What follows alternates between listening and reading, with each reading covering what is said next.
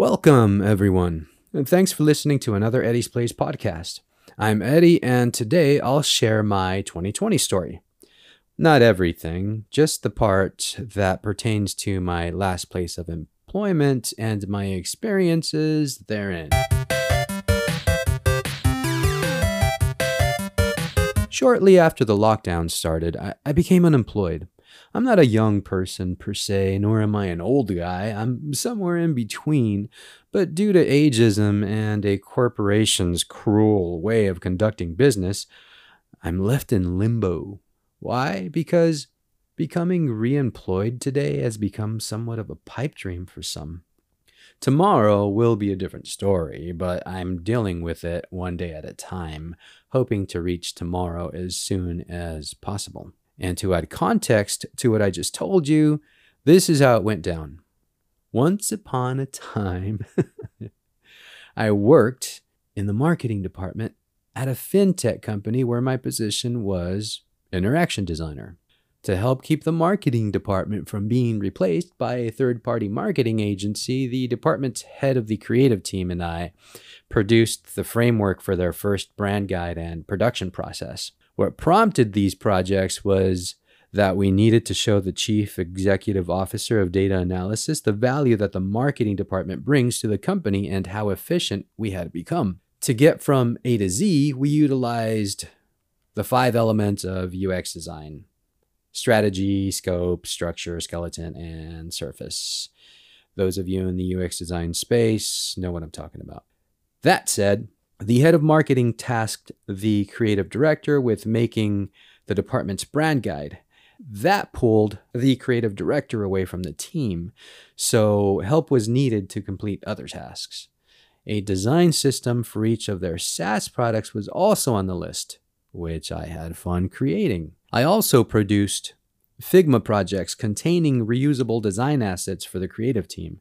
And of course, I meticulously named every layer in every single project to help the team find assets quickly and efficiently. It's not difficult to do if you properly name every layer in a Photoshop file before exporting a layer or layers. Photoshop has a nifty feature where you can right click on an individual layer to export it as a PNG. If you correctly named the layer, the exported image keeps the associated layer name. Figma, like Adobe XD, does not rename an asset when you import one. You only need to rename the layers that contain elements you create within Figma or Adobe XD. Or if you copy a vector graphic from Illustrator and paste it into Figma or Adobe XD, then you would rename the layer. But I digress.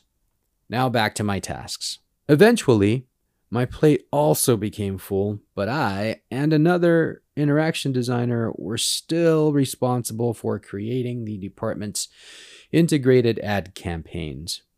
Creating landing pages for the marketing campaigns I was responsible for required me to start with hi fi wireframes. Since it was a fast paced environment, we rarely had time to start with the ideation portion or lo fi wireframes after a kickoff meeting. I mainly created an average of two comps to begin with, but because we were short staffed, I discovered a problem that needed to be solved. Bum, bum, bum, bum. The problem was figuring out how to efficiently create an asset repository for the team to avoid wasting time creating assets from scratch for every campaign. Creating the skeleton for every landing page was straightforward because we used previously created landing pages and mainly focused on redesigning the hero sections and design assets or icons. In terms of the structure of the skeleton, we basically just grabbed blocks or sections from a previously created landing page, and that's how we created the new landing pages. But it was all done in code. We were also not the only department that accessed the main web servers. The product and dev teams accessed the servers daily, and as some of you know, that can create conflicts. And yes, it did. It created conflicts with our JS and CSS files since we were working with code and not creating blocks with something like a WordPress theme creator where you can drag and drop things. We used an old CMS to house the HTML files with absolute links to the design assets, JS files, and CSS files stored on a separate server, which was the server where we encountered the issues with the JS files and CSS files. WordPress is another method the company uses to create or update the SaaS products landing pages and the e commerce section of the website. As you can imagine, I constantly had a lot of things to do. For a time, I was the department's UI designer, interaction designer, motion graphics designer, front end developer, and HTML email creator because that was also part of the integrated ad campaigns that we put together. That pushed me to recommend hiring a front end developer to help create the company's SaaS products landing pages, just to alleviate some of the load I had on my back. In terms of bandwidth, I became limited. So I had no time to focus on that particular aspect of the company's website. After the department added the new front end developer, I focused on an asset repository and the usual tasks. A short time later, the new developer also became responsible for developing all landing pages pertaining to the department's seasonal campaigns. Red flags were raised there. I totally saw it. Suddenly, I could breathe though. I had time to focus on a streamlined workflow, which is what the department needed. I used Figma as the principal repository to contain our campaign and evergreen assets via hero section blocks, components, banner ad templates, and social media templates. The banner ad templates and social media templates came in handy when working with third party agencies. Grabbing anything they needed from our Figma projects was extremely easy and efficient for them. So we were told by them via email, which was cool. We considered using scalable platforms, but the department did not receive the green light from subscribing to said platforms. And using asset storage platforms such as Box or Dropbox was also not on the table for security liability issues. The file storage platforms we considered using were costly and would require the company to pay upwards of 40K annually to utilize. So it was not difficult to convince and have the creative director talk to the head of marketing to keep paying for and using Figma as the primary asset repository. That made things more straightforward since the entire creative team had full access to the Figma projects. So I eventually created a nifty workflow for the entire team utilizing Figma who would have thought, right? But in the end, I helped create the environment that got me replaced by two college grads that get paid three fourths the amount of the annual income I received while working there, thereby saving the company around K annually, which is resume worthy for sure.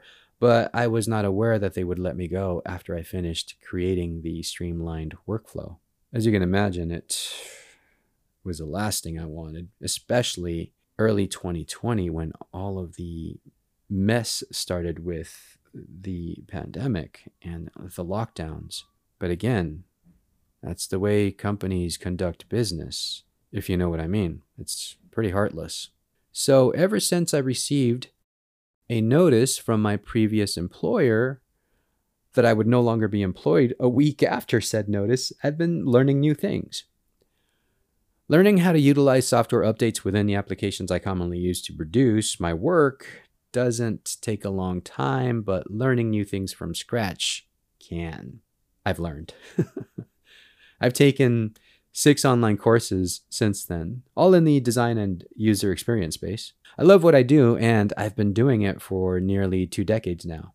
I also tried dabbling in the entrepreneurial world but sadly, trying to pursue entrepreneurial dreams has also become somewhat of a pipe dream. It's due to the lack of time and solely focusing on the online courses because that goal seems to be more realistic and more beneficial for me in the long run. I'm sure some of you will have a rebuttal for me and say that it's all possible. I won't argue with you on that because anything is possible, but we all have different experiences. One experience is where you are single and have no one else to care for but yourself. So your chances of becoming a successful entrepreneur are high.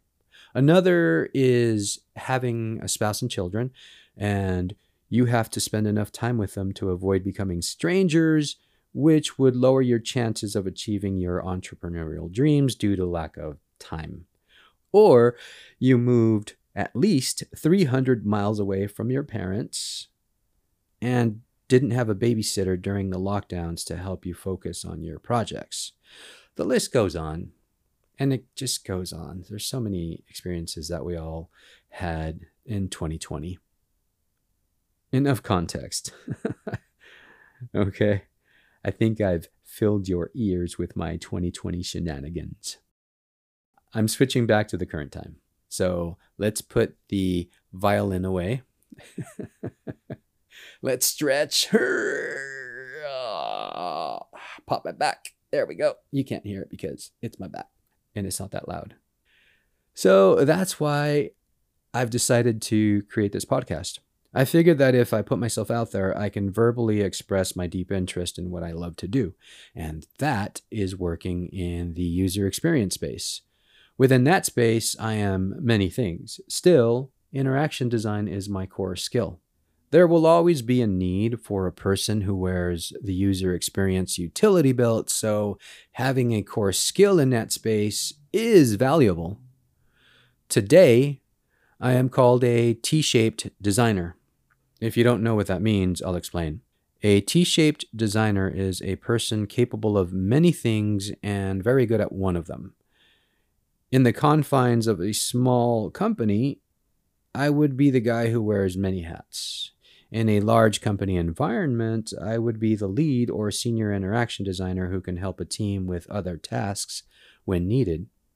But you know what? I can also be a project manager if I wanted to switch positions or eventually become a director if the position is presented to me regardless of my background, I still can't speak with full authority in this industry, nor can any of us, realistically, because change is constant. I'm still learning new ways to produce the next gen designs, user flows, and ad campaigns because this industry is constantly evolving along with the applications that we utilize to create our work and campaigns. New software applications are making it easier for us to output our work efficiently. So, there's always something new to learn daily, regardless of what we do. Really. The same is relevant in job postings and the persons in HR departments who create them. I see new job postings daily, and some of them look as if someone wrote the job descriptions in 2011. Yeah, it, it happens unless in the job posts, the what you'll be doing and the must haves sections within LinkedIn job posts are posted by a person at a creative agency, Google, Hulu, YouTube, or Facebook. In other words, even job postings can quickly become outdated, and forward thinking companies are more likely to have a person on board who is up to date with job titles and descriptions again, going back to continue to learn. You have to continue to learn. Read something daily to stay informed. It's super, super key to success. Today, UX designers need to stay updated with the most current information, trends, and design applications. Juggling things is what we all do, but only a focused few are able to propel themselves forward to success. The reasons for their success vary. It's like winning at bingo, the lottery, or becoming a rock star in the music industry. For that, I'll deliver a more profound explanation here. So let me explain. Acquiring a new freelance client is like winning at bingo. It's not as tricky as landing your dream job, but gaining a new client is still a challenge. You have to be quick and efficient. Now, getting a job at Google is like winning the lottery since experience, skills, focus, geolocation, education, and timing are critical. I hope you heard that because I just gave you the formula to winning the lottery. What? there are so many talented and skilled people who would do great at places like Google, but only a small bunch will ever get there. Now, let's move on to rock star status.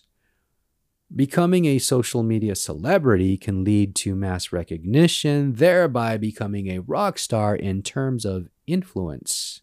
In the design world, you are also considered a rock star when your work is award winning. So do your best at all times. And of course, there are loads of individuals who are capable of becoming influencers or design rock stars, yet only a tiny group will attain global celebrity status. Okay, so I'll pause on that for now.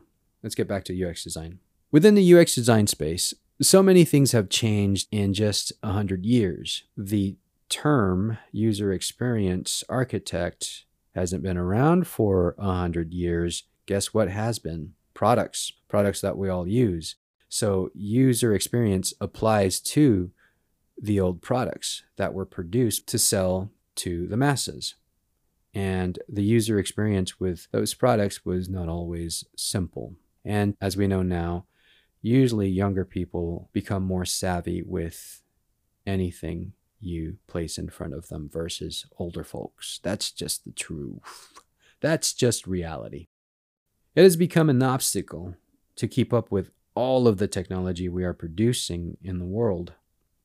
I've witnessed so many people lose their minds and culture to live in this new world. And it's going to get easier to lose yourself as you become more dependent on the latest technologies that humanity is producing at an overwhelming rate. So it's up to us designers to create a smooth transition for those who need to catch up and for those individuals who need the extra help to utilize the next gen technologies properly for profit or just to feel as if they are a part of society. It's sad to think that way, but think about it. In order for us to feel like we belong, we have to have a smartphone in our hand to show people that we can use it regardless of our age. It's like, what? You know what I mean? That's why user experience is so important to me. Fluid interfaces can help many people become financially independent or feel like they are a part of by facilitating the user experience. Let's face it, we have become technology dependent. And to feel as if we belong, we need technology. You see, before the world became what it is now, the masses on a global scale did not require help from any digital technologies and would grow their own food on their significant properties. Slowly, their large properties turned into a subset of what they once had, and eventually they became deprived of their property, not owning anything but debt. Today, reaching any semblance of your hardworking property owning ancestry is becoming an entrepreneur. This pandemic has changed a lot of things for us. We have faced a new reality and have realized that we need to become self subsistent again. If you are new to this industry and interested in becoming a UX specialist or are interested in being a UX generalist, please continue to listen. The first thing you need to get familiar with is the user experience vocabulary the lingo used by persons who work in this industry.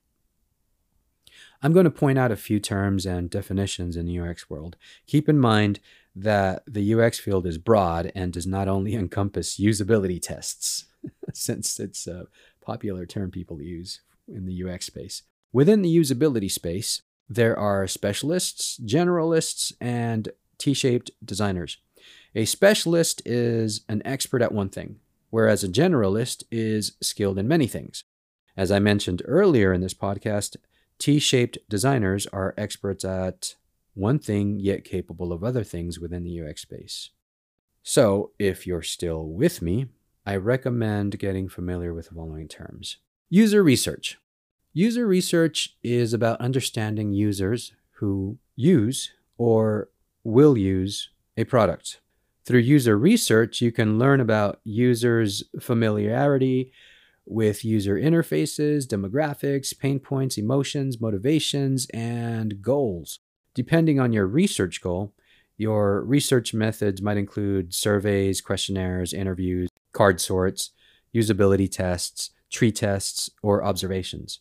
In some cases, the user research might consist of all of the above when gathering data for a new app, for example. So it's essential to get familiar with everything that encompasses user research. Next on the list is information architecture. Information architecture. Information architecture, IA for short, involves deciding how a product is structured and organized. Think of IA as an interface that outlines how users interact with a product. You must arrange everything in a product to make sense to the user and meet their expectations. Next on the list is wireframing. A wireframe is a low fidelity outline or a sketch of a tangible product, digital product, or user interfaces like an app or website. They are primarily lines and shapes with some text. Wireframes can be drawn by hand or created digitally using the design software of your choice.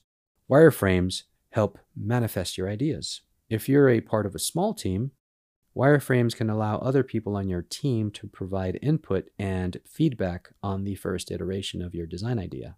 Teamwork makes the dream work. Keep that in mind. It's true. Next on the list is prototyping. A prototype is an early stage model of a product or website that demonstrates its functionality. Prototypes can be physical or digital products and can vary in complexity.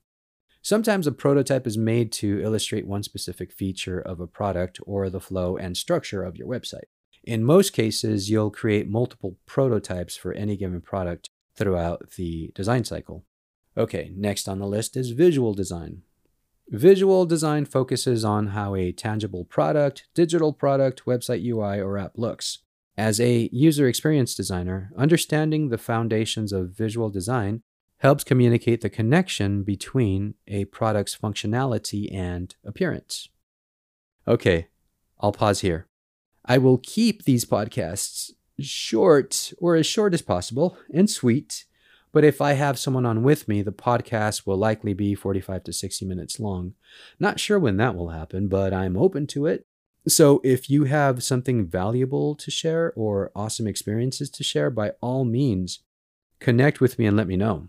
And if I have produced value for you, please follow, like, subscribe, and all that jazz. Thank you so much. I appreciate you. And as I always say, do more, learn more, move forward, and beyond. Thank you for listening to an Eddie's Place podcast. And always remember that Eddie's Place refers to my place in time and is not about my home. Catch you on the next one. You are fantastic and I appreciate you.